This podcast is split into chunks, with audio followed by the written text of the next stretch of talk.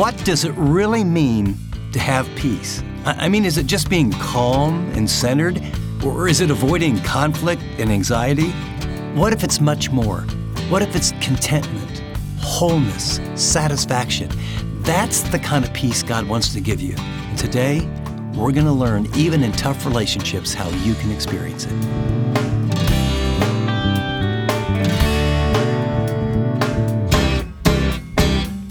Welcome to this weekend edition of Living on the Edge with Chip Ingram.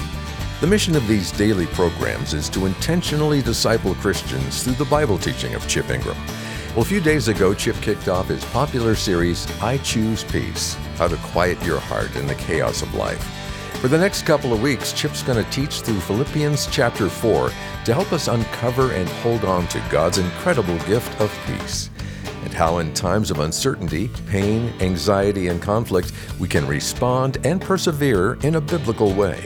So I hope you'll join us for every message. And because this is such a relevant topic, invite a few friends to listen, either through the Chip Ingram app or livingontheedge.org. Okay, here's Chip with his message in relational conflict. The title of this series is called I Choose Peace because peace is a gift and it's a choice. And you can have it if you've never had it. But here's what I can also tell you as a follower of Jesus, I experience that peace and I have actually figured out ways to quench it so I don't experience it.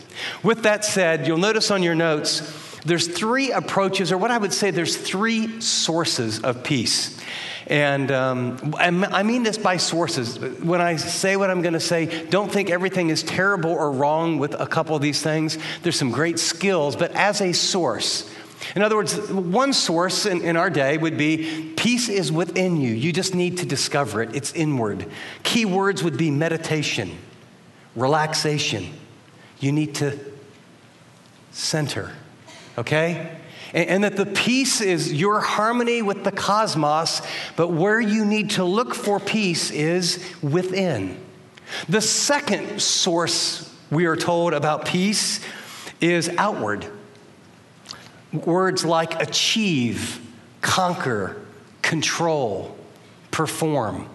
In other words, the peace is out there. You need to accomplish this, conquer that. You need to get into a good school, get great grades, find the right person, get a great job, live in a nice home, drive a nice car, achieve certain things, have certain amount of money. And somehow, someday, as you do all those things and you achieve and conquer and perform, then your desires and your circumstances will align, and then someday you'll have peace. That's the Western way, the American way. The first is more Eastern. Now, don't get me wrong. Are, are, there some good things we learn about maybe breathing to take away stress or, or stretching? Or is there goals that, that we learn from sort of achieving and growing? But I'm talking about the source. A movie came out and it told the story of the richest man in the world at the time, J. Paul Getty. And the story of the movie, I think it's called, I didn't get to watch it, but I read the review. It's called All the Money in the World. And in 1973, he was the richest person in the world. He's bringing in about oil business alone 20 million a day. And uh, the story goes on of a, of a man who's consumed with money. Uh, he had five divorces, and it's interesting near the end of his life. I mean, if, if the outward could deliver, this guy has everything. The end of his life, they said, Do you have any regrets? He said, I have two. Uh, he was not on speaking terms with his children. I would give all the money, think of that, all the money away tomorrow for one good marriage and personal peace in my heart. You can't buy those, can you? But even as followers of Christ, you cannot experience those. The third is the upward. It's words like trust, depend, abide. Words like faith and love and obey. See, the peace of God isn't some ethereal something that you can discover with alignment. Uh, it's not achieving things. Peace is actually a person. Jesus said, My peace I give to you. Not as the world gives, but my peace I give to you. In other words, when I turned, I didn't know this happened, from my sin, and I invited Christ to come into my life and forgive me, he takes up residence and he seals me by his Spirit. And the person of Jesus, in the person of the Holy Spirit, lives in you. And there's a control and a goodness and a calm. In fact, the fruit of the Spirit is love, joy. For those who don't know, love, joy so, as I'm abiding, whether circumstances are up or down, relationships good or bad, the stock market goes north or south, there's a supernatural peace, the Bible says, that transcends understanding, that He'll keep you in perfect peace as your mind is stayed on Him because you trust Him. That's what we're talking about. When, when, when, the world or the dictionary defines peace, it's usually the absence of things. Notice I put the definition in your notes it's the absence of disturbance and hostility, it's free from internal and external strife. In, in other words, we think peace is just, it's calm. We're just kind of getting along. There's no big thing out there, or there's no big conflict within here. The word peace and the kind of peace we're going to learn about and choose and enjoy is a peace that is, is, is not just the external or just the internal, it's something that God adds. The, the Hebrew word is shalom. And, and we know it means peace. But the word shalom is way, way bigger. There's four aspects of shalom. First, it's the complete soundness or wholeness of health. It's a peace of your mind, your body, and your emotions. Second, it's harmony in relationships. You have shalom in your marriage, shalom with your neighbors. You have shalom at work. You have shalom with the body of Christ. Third, it's success or progress with your purpose. In other words, there's great peace in I was made to do this. I'm in line with the creator of what he made me to do and I'm I have ups and downs, but I'm doing it and there's a peace. There's people that spend their whole life wondering, should I be in this job? Should we really live here? Should I do that? There's no peace. And, and there's the FOMO. There's always the fear of missing out. So maybe I should be doing this. Oh, maybe I should be doing this. Oh, maybe I should be doing this. And you have this acid going around. Peace may be the greatest thing God could ever give you, and if you're a follower, you have it. It's a choice. In fact, in the shalom is victory over your enemies. It's the God will protect you. Jesus' last words on the last night, he said to his disciples, Peace I leave with you, my peace I give you. I do not give as the world gives. And then, what a great line for us, the world where it's at. Do not let your heart be troubled. Don't be afraid. Let not your heart be troubled. Can I? Don't look at anybody right now. But can I just ask you to ask yourself is your heart troubled? I mean, for real. Are you afraid? Do you find yourself watching the news or hearing information or worried about your job or convinced in your mind you're never going to get married or convinced that the marriage you have is never going to be any good or, right? You, understand you can live your whole life with a supernatural peace as a follower of Christ available and not choose it.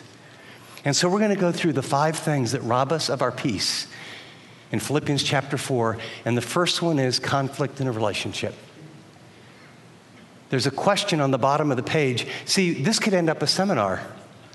And you could be, oh, this is really interesting information, and I took Psych 201, and there's a lot of principles here, and oh, this is really good. No, no, no, no, this isn't a seminar. Here's, here's the deal Who in your relational network are you at odds with? If you, had, if you had to come up with a person, a mom, a dad, a brother, a sister, one of your kids, a roommate, a neighbor, a fellow worker, if there's someone that you could just whisper, oh God, because some of them, they're so in the past and we push it down. You know, it was a brother in law, it's an ex mate, there's, there's issues. And what happens is you don't deal with poison and, and hostility and lack of relationship health. Bad stuff happens to your stomach and your migraines and your soul. And we're going to walk through a process that the Bible will give about how to get peace when you have relational conflict. So I want you to think about who would you really like to have peace with? Who would you like to say, as far as it depends on you? I'm not saying that there's reconciliation and everything's going to be wonderful, but as far as it depends on you, Who? Because I want you to listen through the lens of that person. Now, for some of you, it's your mate and they're not here. And your first thought is, well, I wish they were here because he really needs to hear this or she really needs to hear this. Because, like me, 95% of all my relational problems are someone else's fault. right? Honest, that's how we think. You're listening to Living on the Edge with Chip Ingram, and Chip will be right back to finish his message. Quickly, though, we want you to know we have a great way for you to access all of the teaching here at Living on the Edge. With the Chip Ingram app, you can access daily programs, Chip's message notes, and much more. Well, now let's get back to today's message. What you have in Philippians chapter 4 in the context is this there's a man in prison named the Apostle Paul. There's a church that he loves deeply. He's been in prison there. A church grew. There's a deep connection. God did amazing things. And now there's some, some struggles in the church. Some people at the end of chapter three are kind of drifting away from the Lord. Um, there, there's some conflict we're going to find with people within the church. And I mean, he loves them. I mean, he so loves them, and he, he wanted to remind them there's hope and there's persecution, even in the midst of this world. And he reminded at the end of chapter three that, you know what? Jesus really is coming back. There is a heaven that's real. There's a reality that the only sure hope in the world that we live in is, is laying hold of. Our citizenship really is in heaven. But we're to live out this life dramatically different on earth. And so he talked about that, and now he's going to say it, it's more than just your individual life kind of walking faithfully with God. He says there's a relationship problem, there's relational conflict, and he's going to address it in verse one, what I want you to listen for is his heart. Ask yourself, is he mad? Is he angry? Is this, is this God saying, get with the program? Verse one, therefore, my brothers in whom I love and I long for, my joy and my crown, that is how you should stand firm in the Lord, dear friends. Would you circle the word in your notes? Love, long for, joy, crown in which he would put a box around stand firm. He, he's saying, We have this hope. We have this peace. God so loves us. He wants us to walk this out together. So I love you and I care for you. And what I'm about to say, I'm not down on anyone. But when you don't experience corporately or individually the peace that God has already granted, it breaks my heart as sort of the Spirit. And it says the way you stand firm is you know where you're going and you have this hope. And now he's going to have a request or literally a plea of two ladies that are not getting along. I plead with you, Euodia, and I plead with you, Syntyche, to agree with each other in the Lord. Circle the word to agree. It's a very interesting Greek word. It means to be of the same mind, to think the same thoughts. The, what, what we know, we're going to learn, is both these are really good women. This isn't a good person and a bad person.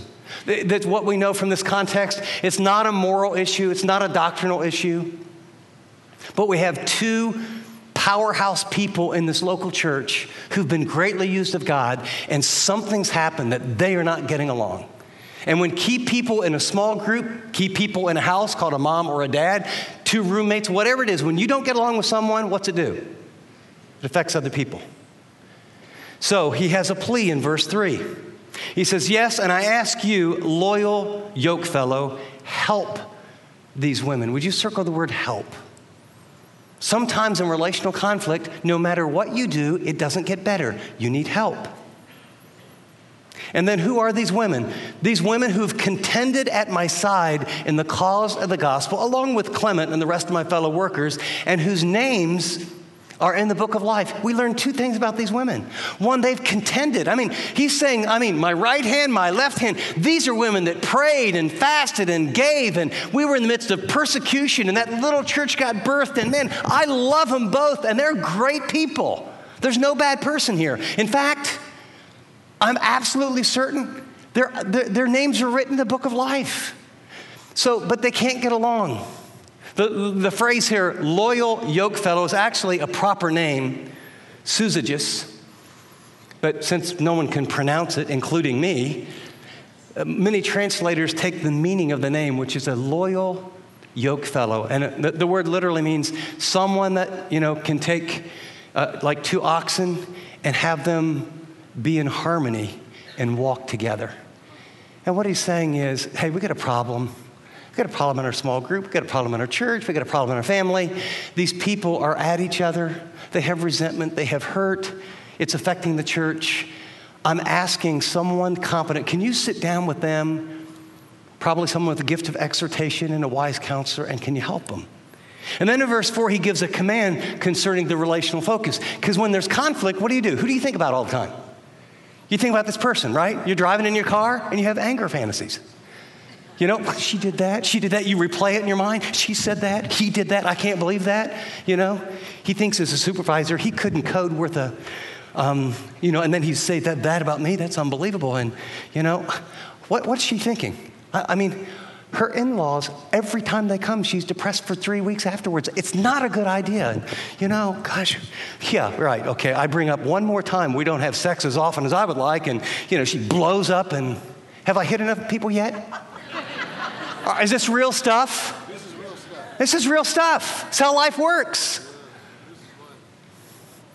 And he said, and so what you do is you get fixated. You have, and you might, you know, you might have 90% of your relationship with this person is good, but man, this is, once, once you get fixated on this, then, then uh, you know what? They go from being a disagreement to a bad person. You demonize them. You know that kind of, you know that supervisor? I remember 10 years ago, he made another mistake. I think this whole company's in trouble because of that guy, and he's my boss, right? She said that, you know, she grew up that way. I remember she, too, and all of a sudden, you take all the dots of your relational hurt and you rearrange them, and they're the bad person, and you're like me. It's 5%, 5% our fault, 95% their fault. And then you harden your heart. And so here's the command it's a command, by the way. Rejoice in the Lord. And again, I'll say rejoice. You know what he's saying? Get vertical. Get off of them and the problem. He's saying this one not only to the two ladies, but to the whole church. Because when there's a fight, what do we do? I'm on Euodia's side. I'm on Syntyche's side. In a family, even the kids. Oh, mom, dad, mom. Gosh, well, I guess, you know, right? In a small group, at work. Because the one thing we don't do is we often don't obey Scripture and we have a problem with the person. What we do is we, we find two or three people that usually agree with us and, and just go to a coffee shop sometime and, and act like you have earphones on and just listen to everybody. just listen to everybody. It's really fun, to tell you the truth. And 80% of the conversations, well, I don't know what he's thinking. You know, you know, he plays golf three times a week, and you know, my supervisor, I think he's on drugs. You know, and I, right? You go to call, people are talking about someone else, and what's it do? Gasoline on the fire. You've been listening to part one of Chip's message in relational conflict, which is from our series I Choose Peace. Chip will be back with us in studio shortly to share some helpful application for us to think about. What are you anxious about right now? What's causing you to lose sleep? Financial uncertainties? A tense relationship? The daily demands of life? Whatever is robbing you of your peace right now. There's an antidote. Through Chip's insightful teaching in Philippians chapter 4, we're going to learn about the peace of God, which can restore, calm, and encourage our soul no matter what's happening around us. And to help you better understand that, during this series, we're offering every listener a copy of Chip's popular book, I Choose Peace, at no cost. We want to encourage you to completely lean on God and trust Him through the highs and lows of life. So, to learn how to get your free copy of I Choose Peace, go to livingontheedge.org or text PEACE to 74141. That's the word peace, P E A C E, to 74141. Limit one book per customer while supplies last. Well, Chip's joined me in studio now, and Chip, we're just diving into your study in Philippians chapter 4. So take a minute, if you would, and share your heart and purpose behind this series. Why is it so relevant for us right now? Well, Dave, it, it almost goes without saying. You think of what's happening culturally in America, and whether that's racial issues or political issues. Uh, if you just think of the financial pressure that people are living in and all the changes that have occurred, if there is one thing I think people are desperate for is peace. Uh, peace in their heart, peace in their marriage, uh, peace at work, uh, peace in the government. Hmm. And we try lots of things when we don't have peace to either medicate it or avoid it or do something to bring us some level of calm. And this series is going to talk about four or five specific things that challenge our peace. Things like relationships, uh, difficult circumstances, worry, etc. I am so excited that we can open God's Word and know this is how you choose peace. Jesus said, My peace I give to you. It's a gift. It's something that we can choose. It's something that we can access regardless of the circumstance, the relationship, or the problems in your life. I think this is a series that's really going to help you. I agree, Chip. Well, I hope you'll stick around for this entire series. And to help you get the most out of Chip's teaching, download his message notes. They include Chip's outline, the scripture he references, and some key fill ins to help you remember what you hear. Get them by going to the Broadcasts tab at livingontheedge.org. App listeners tap Fill In Notes. Well, here again is Chip to share a few final thoughts. As we close today's program, I can't help but believe that many of you have had a person come to your mind. You know, I've talked about relational conflict, and you know, for some of you, it's your marriage. For some, it's a roommate. For others, it's one of your your kids, or especially maybe one of your grown kids. Uh, for other people, it's like, gosh, that person at work, or you know, if you've been next to this neighbor or your person in the apartment complex. There's so many opportunities that even as I brought up all these issues about relational conflict that can pop into your mind. And then there's one that I think really gets us as Christians. It's that person in your Bible study or the person you see at church or even one of those Sunday school classes. And you feel so bad and so guilty about it. And it just makes you so frustrated because Christians are supposed to get along. I mean, you have this unconscious belief or expectation that they're a Christian. Why don't they act like one? And then you feel guilty about some of the thoughts and feelings and attitudes and bitterness and resentment. And I think this passage is really helpful because what if, now, don't get me wrong, there's Christians that do really mean, bad, terrible things. I'm with you. I am one of those Christians that I actually have done some of those things on bad days when Chip is in control instead of the Holy Spirit. But all conflict isn't because someone's bad. I love this passage where the Apostle Paul introduces these two women. He describes them both really as women who love God, serving the church, really care. And yet they have bad chemistry. They have bad personalities. They look at things differently. Yeah, I'm mindful of that passage where the Apostle Paul and Barnabas have such a sharp conflict that they have to part ways. And as you read it carefully, I don't think there's a bad or wrong person. Paul's thinking of his responsibility, the big picture, the mission. Barnabas is gifted differently. He's thinking about the concerns for an individual. John Mark, someone needs to help him. Both those things are true. Here's what I want to tell you what if instead of blaming this person, having resentment, you had some specific ways, a very specific game plan to bring about resolution to this conflict? Part of it might be something that happens in you, part of it might be something that you could think a bit differently, and part of it could be what you actually do with this other person. In our next broadcast, I'm going to give you five specific ways to resolve conflict. They're biblical, they're effective, and they actually work. Until then, I want you to just pray for that person. I want you to pray that God will bless him, God will encourage him, and I want you to pray, God, if there's anything that you want to show me, show me. And as you own your stuff, I guarantee God's going to work. Great word, Chip. Before we close, I want to thank each of you who makes this program possible through your generous giving. 100% of your gifts go directly to the ministry to help Christians live like Christians. Now, if you found this teaching helpful, but you're not yet on the team, would you consider doing that today? To send a gift, go to livingontheedge.org or text donate to 74141. It's that easy. Text the word donate to 74141 or visit livingontheedge.org. App listeners tap donate. And let me thank you in advance for whatever the Lord leads you to do. You've been listening to a selected program that we wanted to share from this past week. To hear more of Chip's series, I Choose Peace, go to livingontheedge.org or the Chip Ingram app. Until next time, I'm Dave Drury, saying thanks for listening to this weekend edition of Living on the Edge.